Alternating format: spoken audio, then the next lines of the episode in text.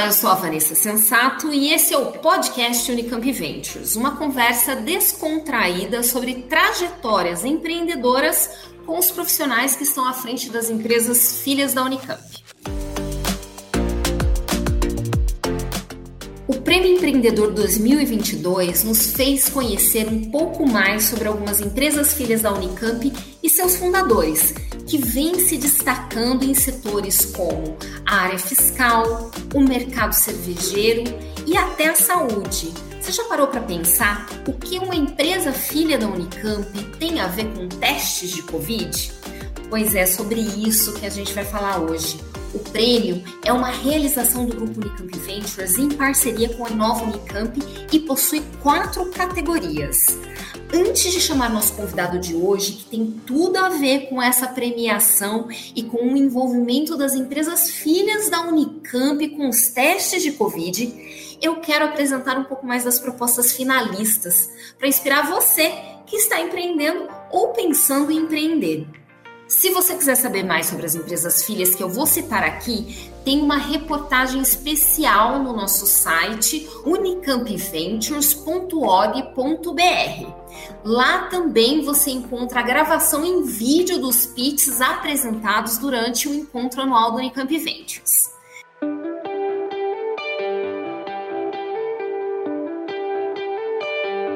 São quatro categorias no Prêmio Empreendedor impacto socioambiental, inovação, liderança feminina e scale up. Na categoria Impacto Socioambiental, a empreendedora Thaís Lopes Nicolau, da Incentive-me, foi a vencedora. Ela ajudou a implementar uma estratégia pioneira que já impactou mais de um milhão de vidas. A startup Incentive-me aplica tecnologia para promover a inovação tributária é muito interessante o modelo B2B deles. Eu convido vocês depois a conhecerem e verem o pitch da Thaís.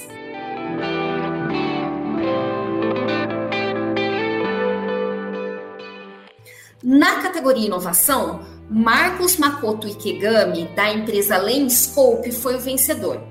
Ele desenvolveu um sistema que democratiza o acesso a óculos e lentes corretivas, tudo pela internet.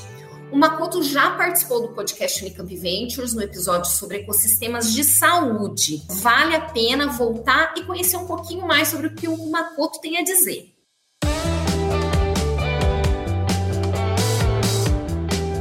Na categoria liderança feminina, Kátia Zanata levou o troféu.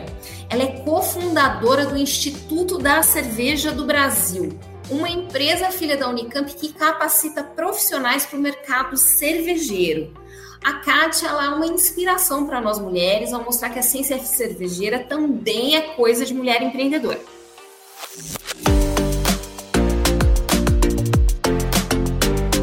Bem, mas foi na categoria Scale Up, que analisa o crescimento das empresas, que tivemos a trajetória empreendedora de maior destaque na edição de 2022.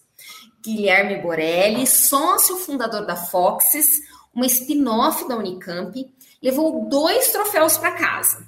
Além de vencer com o case de maior crescimento, ele também recebeu o título de empreendedor do ano.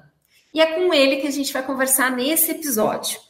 Vamos falar da trajetória da spin-off, que se estruturou baseada numa tecnologia da universidade e teve um crescimento impressionante, saindo de um faturamento de 70 mil reais em 2018 para 17 milhões em apenas três anos. A Foxes é uma startup de análises laboratoriais que identificou um nicho inexplorado de mercado durante a pandemia. E a atuação de Guilherme foi fundamental nisso. Guilherme Borelli, seja bem-vindo. É um prazer ter você no podcast Unicamp Ventures. Olá, obrigado, Vanessa. Obrigado ao pessoal do Unicamp Ventures pelo espaço. Vamos fazer um bom bate-papo aí hoje. Isso, eu estou bem animada para conhecer um pouquinho mais sobre você, sobre o que vocês fizeram na empresa, né? Bem, o que a gente já sabe por aqui, que você é graduado em biologia, pela Unicamp, né, que está atualmente fazendo doutorado em genética e biologia molecular ali no Instituto, no IB, né, da Unicamp, no Instituto de Biologia, ou seja, você tem já uma relação muito próxima com a universidade, né? Em que momento, Guilherme, aí nessa trajetória mais, mais, mais acadêmica, né, voltada para a pesquisa, mas em que momento você decidiu empreender? Olha, essa decisão, ela na verdade veio de, de um momento curioso, assim, né? Acho que todo mundo passa, o pessoal da academia vai saber bem o que eu estou falando, um momento em que você sente que precisa se preparar para entrar no mercado de trabalho, né? E ao mesmo tempo não sabe exatamente como fazer. Eu, eu pelo menos era um pouco alheio a essa ao mundo dos negócios assim. E durante o fim da minha graduação, né, eu tive um ponto em que eu decidi que eu ia fazer o mestrado. E aí eu sabia que eu queria tentar o doutorado depois, mas não sabia exatamente para onde eu ia.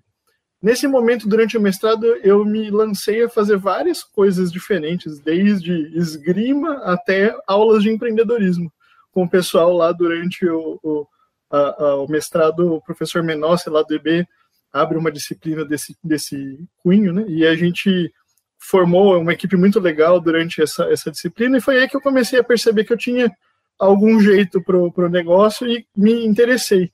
E aí eu percebi que se eu quisesse fazer algo diferente para valer, eu ia ter que me destacar de alguma forma. Então eu comecei a matutar um pouco ideias, assim, durante a, a disciplina mesmo, e depois eu, ao sair da disciplina e entrar no doutorado, vi uma oportunidade dentro do LGE, que é o laboratório que eu estou até hoje fazendo meu doutorado com o professor Gonçalo lá no IB, e aí que surgiu a ideia de montar a Foxes. Guilherme, você citou dois nomes aqui que para a gente são campeões na universidade, o professor Marcelo Menossi e o professor Gonçalo, que são docentes assim que realmente levam um pensamento empreendedor para os alunos, né? A gente quer cada vez mais despertar isso em outros docentes para a gente ver cada vez mais mais empresas assim como a sua. Mas conta para a gente, o que a Foxes faz hoje? Faz aquele pitch da empresa para a gente. Perfeito. A Foxes nasceu em 2018 com uma ideia de tirar tecnologias de dentro da universidade, que eu percebia que existia muita pesquisa de qualidade, mas que acabava, por qualquer motivo que seja, ficando presa dentro da universidade, talvez por algum desinteresse do mercado ou desconhecimento, ou até porque os pesquisadores às vezes não têm o jeito de levar as, as ideias deles para o mercado. Né? Isso tem mudado felizmente ultimamente, especialmente aqui na Unicamp, mas ainda não é assim a maior parte da, das pesquisas que viram algo comercial. Então, a gente viu a oportunidade de fazer isso a primeira vez dentro da LGE, uma patente que estava depositada já, estava aceita, e tinha gente querendo fazer algo parecido com o que estava descrito naquela patente, mas não sabia como em usinas de etanol. A gente começou trabalhando em usinas de etanol. Aí a gente pegou essa patente, é, conversou com o professor Gonçalo, que era inclusive um dos co-inventores ali, e a gente. A, a, ele estimulou a gente a, a, lançar isso no mercado de alguma forma, a gente, foi aí que a gente começou a desenhar Foxes para fazer o atendimento de usinas. Então, a gente fazer genotipagem, que é uma tecnologia muito interessante que tem dentro dessa patente, para identificar micro-organismos que tivessem dentro das dornas de fermentação ali, populações de leveduras que fazem o etanol durante esse processo. Isso teve um tempo de maturação e a gente percebeu que precisaria pivotar ao longo do processo. Então a gente se encantou depois pela parte de análises veterinárias, né, parte veterinária médica e com exames laboratoriais para gato e cachorro. Depois, na sequência, veio a pandemia, também, de novo, a gente percebeu que se a gente tivesse ficado parado não ia dar certo. Não que a gente tenha abandonado o projeto inicial, não, as usinas são ainda realidade na Foxes, mas a gente teve que abrir mão de fazer por um instante gato e cachorro, porque a parte de vigilância sanitária era um pouco complexa para manter as duas coisas. E aí a gente foi fazer os exames de Covid. Que então, no final foi o que levou vocês a esse crescimento impressionante, né? Exatamente. Então, pensar que vocês começaram ali trabalhando com as usinas e aí, de repente, em um dado momento, no meio da pandemia, vocês pivotaram completamente o negócio. Foi exatamente isso. Como, é que foi isso? Qual que é o desafio de, de repente, entrar exatamente no mercado de saúde humana, né? Porque você já estava lidando com saúde ali, mas com saúde veterinária, certo? E daí, naquele momento, você teve que decidir pela saúde humana. Isso. É, foi, eu, eu brinco que foi um, um misto, né? Teve uma, uma espécie de pânico inicial, porque a gente não sabia nem o que a doença era no começo, né? A gente estava, estou falando aí de final de 2019, quando começaram os primeiros casos, até abril de 2020 foi quando a gente conseguiu a licença sanitária para operar a parte humana na Foxes. Aí já em Paulínia, desincubando de dentro da Unicamp é, foi bastante assustador inicialmente, porque, primeiro, eu tinha zero experiência com a parte de saúde humana, né? tudo que eu tinha de saúde era parte animal, e eu tinha muito, acho que é preconceito a palavra, de achar que a vigilância sanitária, a Anvisa eram órgãos que não iam me atender ou não iam me, me auxiliar de alguma forma, mas isso caiu ao longo do processo. Felizmente, o pessoal da vigilância de Paulínia é fantástico. Eles uh, assumiram que não tinham conhecimento suficiente e a gente construiu junto ali um, podemos chamar de protocolo, né? Nós também aprendendo junto com eles e vice-versa, porque a parte de biomol era desconhecida para a maior parte das pessoas. E aí foi que a gente resolveu engrenar de vez e, e se jogar, se lançar na parte de análises humanas. Guilherme, acho que vale mencionar para quem vai ouvir a gente de outros lugares, né? Apesar da maioria da nossa audiência ser aqui da região, aqui, aqui de Campinas ou da Unicamp, né? Que Paulínia é uma cidade do ladinho de Campinas. Eu mesma moro em Paulínia, então assim é muito fácil é, sair da Unicamp e ir para Paulínia e vice-versa, né? Esse, esse trânsito é, é bem é bem simples. Eu fico contente que daí, então, assim, a questão era estabelecer as relações corretas com as autoridades locais, né? E identificar as pessoas que sabiam. Você teve que trazer para dentro do time gente dessa área. Como é que foi essa movimentação? Ou vocês foram aprendendo? Vocês já conheciam alguém? Olha, hoje eu vejo que se eu tivesse trazido pessoas da área teria sido mais fácil. É, a gente tinha uma visão um pouco difícil de, de entender no, no começo da pandemia, todo mundo entrando em lockdown, a gente não tinha ainda muitos contatos nessa área, então eu fiquei um pouco restrito.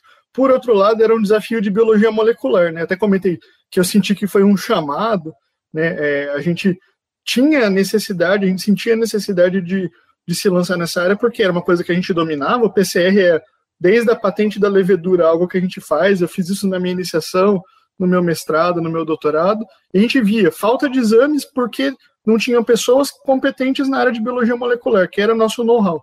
E aí eu conversei com outros doutorandos ali do, do, do, laboratório, que também eram meus parceiros junto do Gonçalo, e a gente acabou juntando uma equipe de biólogos, tirando uma pessoa em especial, que é a Bruna, que ela é, ela é biotecnologista em biocombustíveis, que a princípio parece não ter nada a ver, mas que ajudou demais a gente também. É, todo o resto da equipe era formado por biólogos, e foi assim que a gente começou. Então, se eu pudesse voltar e, e se eu tivesse os contatos de antes, talvez colocar pessoas da área tivesse dado algum salto, sim, mas não, não me arrependo de não ter feito, até porque não tinha conhecimento. Isso é muito trajetória de empreendedorismo, é muito isso, né? Depois, de, depois que você passa, é muito fácil olhar para trás e ver coisas que podiam ter sido diferentes. Mas é, é, eu sinto muito orgulho de ter tomado essa decisão e ter montado essa equipe, porque foi o que permitiu a gente chegar nos 300 mil exames e, e atender tantas pessoas. E Guilherme, conta para mim, no comecinho você achava que você ia fazer tantos, uh, tantos exames assim? O que, que, vocês acharam? Vocês ali montaram um teste de Covid, certo? Uhum. E, e daí, como é que foi isso? Foi, a gente era bastante otimista, né? Tinham três visões ali do negócio. A primeira era de que se a gente fizesse muito exame, ia dar para testar nossas famílias, né? Acho que até comentei isso no meu pitch da, da Unicamp Ventures naquele dia. Depois tinha, tinha a minha visão, que eu já era um pouco mais otimista, eu falei, não, não, vamos, vamos fazer aí algo em torno de 100 exames, eu acho que dá para fazer. Né? E aí tinha o meu, o meu sócio, o Marcos, que é matemático também pela Unicamp, é, que, que brincou, né, falou, não, não, eu, eu vejo os números um pouco melhor, eu já tenho a noção de que a gente vai fazer algo em torno de mil. Aí todo mundo olhou para ele, arregalou os olhos, né, mil exames? Você tem certeza? Mil exames? Não, é mil exames eu acho que dá para fazer, mais que isso aí vai ficar difícil. E aí, quando a gente passou os primeiros mil, chegou nos primeiros 10 mil, é, era uma surpresa atrás da outra, porque o ritmo começou a subir. Então, assim, em questão de dias se fazia 4, 5, 10 mil exames e a gente começou a, perder a conta e a noção do que estava acontecendo, né? Guilherme, e... como é que foi para escalar isso? Quantos exames? Vocês chegaram a quantos exames no final? Olha, a gente chegou a fazer a gente ainda está atendendo o Covid né, no certo. laboratório, então assim, passamos de 310 mil aí ao longo desses anos, mas a gente chegou a fazer em um dia, na, no, foi em janeiro desse ano no pico, algo em torno de 12 mil exames, é um negócio assim, inacreditável. É, é. Bem, bem, mais do que os 100 inicialmente previstos, né? Isso. E, e, como é que foi escalar de, assim, falar, ok, vamos fazer 10 exames no dia para fazer 12 mil exames é? A gente, no, no começo, entendeu que a tecnologia estava um pouco restrita, a, a insumos, né? Os insumos que a gente tinha disponível no mercado, eles eram algo que era mais manual e a gente precisava automatizar, a gente entendia a necessidade de automação, né? Então, durante o começo da, do, dessa empreitada, a gente sentiu a necessidade de desenvolver um insumo próprio, que são as beads magnéticas, né? É, a gente viu que não tinha nenhuma produção no Brasil, até depois a gente acabou encontrando um parceiro que estava fazendo também, mas é, a gente acabou formulando junto da nossa equipe essa, essa, esse insumo. E esse insumo permite a automação. Então, ao longo do processo, em vez de fazer amostra por amostra, a gente conseguia processar de 96 em 96. Aí, com algumas otimizações de processo, a gente passou a, a conseguir fazer 384 reações por vez, e aí assim por diante. Então, foram pequenos saltos ali de otimização, tanto de insumo quanto de processo, e depois no final de equipamentos, né, onde a gente já tinha alguma verba ali, conseguimos comprar um robô para fazer uma automação, e na verdade era até engraçado que quando a pessoa vinha me vender o robô durante a pandemia, a gente acabava rejeitando porque os robôs eram mais lentos do que as pessoas. Eles falavam, não, a gente consegue fazer aí muito bem mil reações por dia. Eu falava, gente, a gente está fazendo cinco, seis mil reações por dia. Como é que eu, eu faço para. Eu preciso comprar quatro robôs para fazer o que uma pessoa faz, né? Aí depois as, as, tecnologias também avançaram ao longo da pandemia e sim, acabou escalonando a ponto da gente ter robôs que, que superaram os nossos analistas. Eu brinco que a gente tem robôzinhos humanos na Fox, né? Então acabou superando o nosso pessoal e aí sim, fez sentido automatizar com robô. Que legal, que legal. E, e Guilherme, conta para mim, a Foxes hoje ela compõe um grupo, né? O Solux, é esse isso. o nome do grupo? É a Solux, isso. Certo. E, e a Solux, ela é composta não só pela Foxes, mas vocês montaram outras spin-offs, né? Pensando ah, em todo ah, em todo o planejamento, de uma maneira mais, mais completa o um negócio, né? Conta para mim como é que é isso. Isso. A Foxes, a gente, ao, longo do processo, tomou a decisão de vender a Foxes. Então, a gente se juntou aos sócios e acabou falando: não, acho que a parte de, de humano não é exatamente o nosso core, vamos fazer essa venda. A gente optou por abrir uma, uma nova empresa chamada Microford, né? que é uma indústria, na verdade, que já que a gente tinha esses insumos na mão que a gente produzia para consumo próprio, por que não produzir para outros, né? Se a gente tinha essa necessidade, provavelmente outros também tinham. Então a gente acabou abrindo a Microford, os sócios migraram para lá, e a Genisolux, que era um parceiro comercial na época da pandemia, acabou comprando a Fox. Então hoje a Genisolux é detentora de 100% da, da Fox, né? Depois eles acabaram me convidando para voltar e hoje eu integro também a Genisolux, mas a, a Microford surgiu como essa, essa alternativa para o que a gente queria fazer, que era a parte de insumos.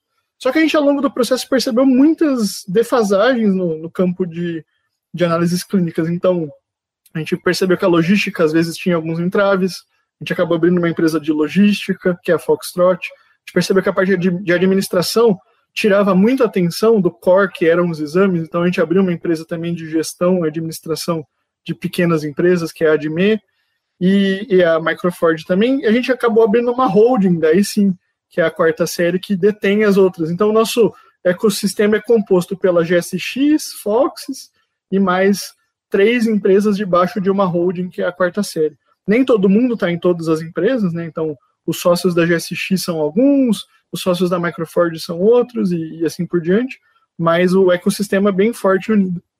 Vocês realmente foram picados pela bichinha do empreendedorismo daí, né? Aprenderam Foi. realmente. Guilherme, uh, você, você fez aula, né? Então, ali com o Menossi, uh, você participou também do Desafio Unicamp, né? E uh, você está cada vez mais em contato, agora participando também né, do Prêmio Unicamp Ventures, você está cada vez mais em contato com esse ecossistema empreendedor da universidade. É, eu queria que você avaliasse um pouco qual é a importância a, da universidade dar essas oportunidades para os alunos e estimulá-los, mesmo os alunos da pesquisa, né, a entenderem o que é empreendedorismo, a testarem o que é empreendedorismo, qual a importância disso, como é que você vê isso daqui para o futuro?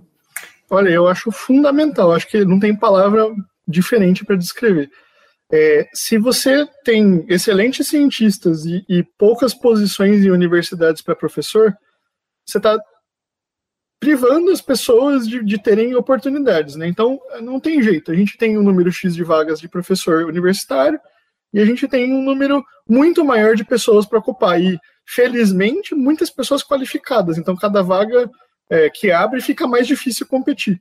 Só que, por outro lado, uh, a gente cria tecnologias dentro, dentro das, das, nossas pesquisas que são fundamentais para a sociedade. A gente tem essa. Eu me sinto, pelo menos, obrigado, como um aluno de universidade pública, a devolver, de certa forma, para a sociedade o que foi um investimento feito em mim. E eu acho que se eu tiver uma carreira onde eu me limite a ficar esperando abrir uma vaga de professor, não que isso não seja legal, e, e quem tem a vocação para isso, ótimo, mas a gente precisa de outras coisas também. E assim, equipes multidisciplinares, a gente fala tanto disso hoje em dia, né? Por que não ter um cientista de universidade, um cientista que é professor, um cientista que é empreendedor? E a, a gente ter fomento de ciência, infelizmente no Brasil é uma coisa um pouco complexa, vai e volta depender do governo, vai e volta depender da situação econômica.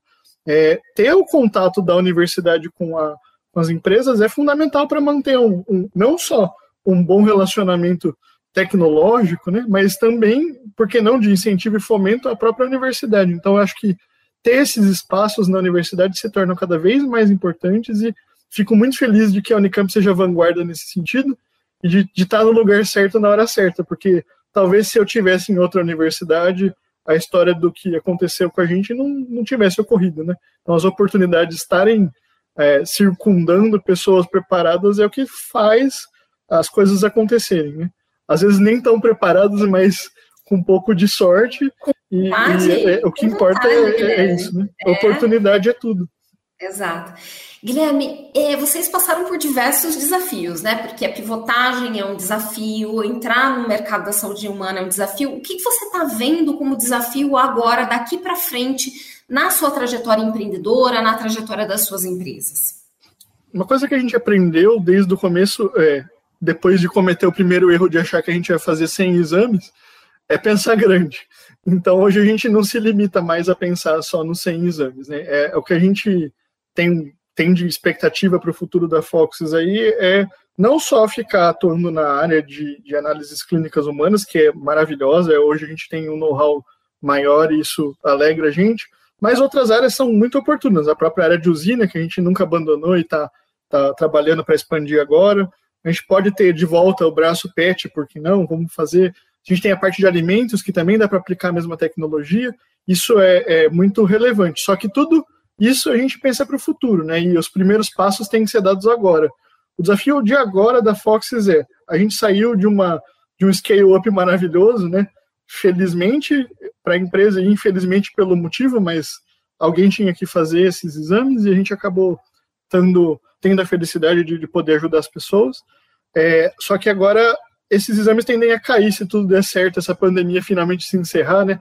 Ela parece estar tá subindo de novo aí uma pequena onda, ou quem sabe uma onda um pouco maior, mas vamos evitar é, mais contaminações se for possível. Então, a gente pensa que assim que acabar, o maior desafio é tornar os exames COVID em outros exames, porque senão a minha fonte de renda hoje, que é, era 100% COVID, ela desaparece. Então, o, o que a gente tem feito agora é lançar novos exames para entrar no mercado e esperando que é, também baixando essa, essa onda de Covid definitivamente, a gente consiga migrar para outros exames, por exemplo, ISTs, é, dengue, zika, chikungunya, outros desafios de saúde pública que o Brasil tem, ou até testes genéticos preditivos, que são uma, uma área muito interessante que a gente gosta bastante também. Acho que é nesse sentido que a gente tem pensado em trabalhar. Que interessante, muito bom. Vem cá, parabéns, você recebeu o prêmio Empreendedor do Ano, né? Ah, o que, que, você achou disso, né? Como é que foi o impacto de receber o prêmio Empreendedor em 2022? Foi uma loucura, assim. É, o prêmio de Scale Up, a, gente tinha noção de que a gente tinha feito um bom trabalho na questão de faturamento, etc. Não era óbvio, a gente nem de perto achava que ia ganhar, mas tinha sim a expectativa de que estava competindo entre os melhores ali, mas o prêmio empreendedor do ano, eu confesso que foi uma grande surpresa, até quando, quando foi anunciado, não sei se, se o pessoal estava assistindo, é, eu acabei não, não levantando, fiquei meio em dúvida se era eu mesmo, porque foi tão inesperado, tinham projetos tão maravilhosos é, que foram apresentados lá, que, que me comoveram tanto e tinham tanto fundamento, você comentou aí do Makoto, comentou da Kátia, da Thaís, e eu fiquei assim, é, impressionado que acho que a gente não tinha noção da dimensão do que a gente tinha feito, né? Até a hora que eu recebi o prêmio, eu falei, mas eu me sinto até constrangido, porque tinham projetos tão maravilhosos, daí eu ouvi a frase, é, mas às vezes a gente está no lugar certo na hora certa. Isso que, que me fez cair a ficha de que o que a gente tinha feito também era legal, né? Mas é, eu confesso que foi uma grande surpresa, não, não tinha a menor expectativa de vencer esse prêmio empreendedor do ano. É muito legal assistir o Prêmio Empreendedor, porque a gente entra em contato com projetos totalmente diferentes, né? Um diverso do outro, e realmente são projetos de impacto em todas as áreas. Mas meus parabéns mesmo, eu acho que foi, foi fantástico, fiquei muito bem impressionada mesmo. Muito obrigado.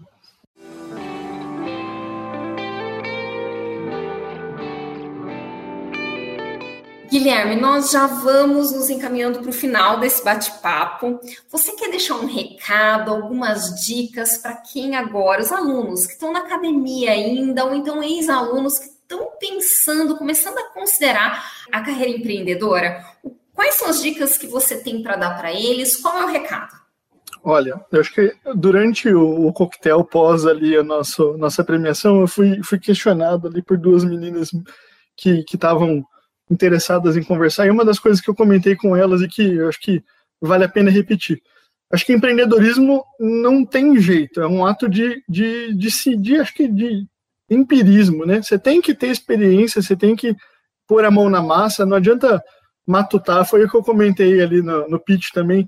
É, eu podia ter um plano de negócio maravilhoso para apresentar, mas se você não tiver é, vivendo a, a experiência, vai passar a onda por cima e você vai se perder. Então, acho que a primeira coisa é ter essa noção de que não tem certo e errado. Você tem que ter, tentar, tem que testar e tem que é, se submeter a fazer as coisas. Ah, eu achava que eu não conhecia muito de, de empresa e realmente não conhecia, mas isso não me impediu de, de tentar. Esse, acho que esse é, é o, o, o, principal aí. Você tem que pôr a mão na massa e sentir, e aí você vai vendo as suas, suas dificuldades e vai aprendendo. Senão você fica num, num mundo onde você sabe tudo que, que pode acontecer, mas ele não é real, né? E acho que ir para a realidade e testar é, é, o mais importante. E outra coisa é, extremamente relevante é, é nunca parar de, de, estudar. Eu acho que é, a gente nunca sabe tudo, né? não tem jeito, a gente não tem como. A gente, por mais conhecimento que tenha, precisa de pessoas boas em volta da gente, então montar a equipe às vezes dói falar, mas bons amigos nem sempre fazem bons sócios.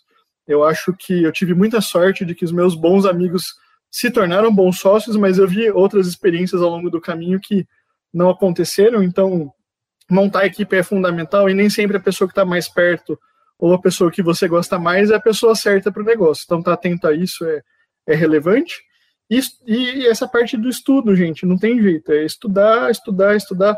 Durante a pandemia eu ficava é, dentro do laboratório 14, 15 horas e o resto do tempo que eu não estava dormindo eu estava lendo, porque sem entender do negócio profundamente eu não conseguia ajudar, né? Então ninguém sabia exatamente o que era, mas o pouco que a gente sabia eu precisava saber também. Então é, é, era isso que eu, que eu me propunha fazer todos os dias, estar tá ali lendo, me atualizando e agora que, que a gente entende melhor é mais fácil, mas a gente tem outras coisas para aprender. Então é, nunca parem de, de, de ler, nunca parem de buscar informação, olhem para dentro de si, vejam suas necessidades e vai buscar gente que sabe te, te ajudar ou te ensinar, né? Acho que esse é o, o principal.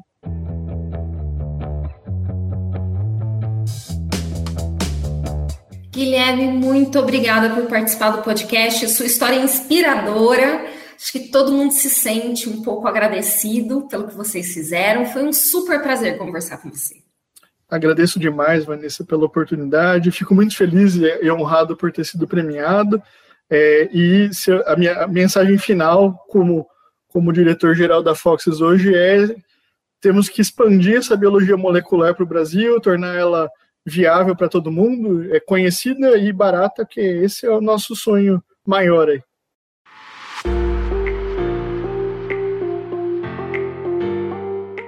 Podcast Unicamp Ventures vai ficando por aqui, lembrando que é uma realização do grupo Unicamp Ventures e da Inova Unicamp com o apoio da Rádio e TV Unicamp.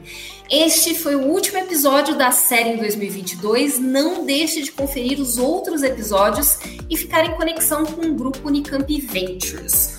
Boas parcerias para todos e até breve.